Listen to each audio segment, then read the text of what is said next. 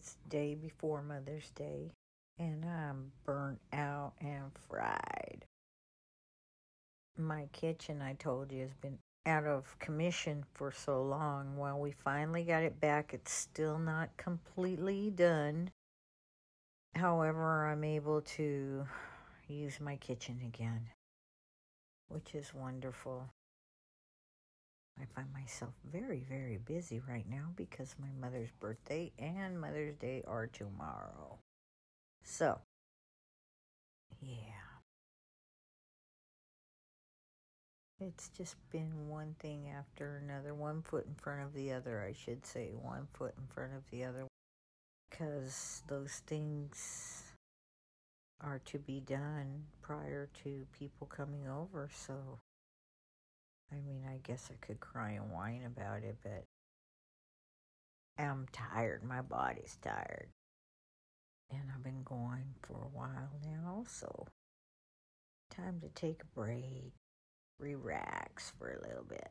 So if you've been busy, maybe you can take a break and relax for a little bit too. Just take some breaths. It's a beautiful day.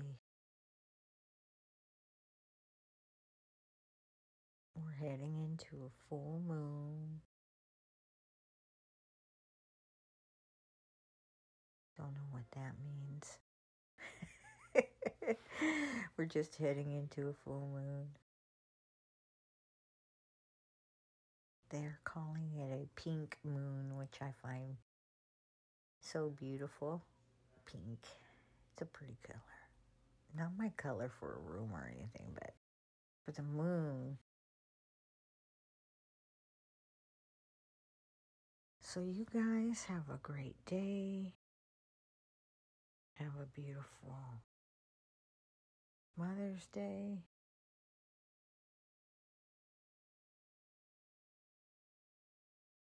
And enjoy your families if you can.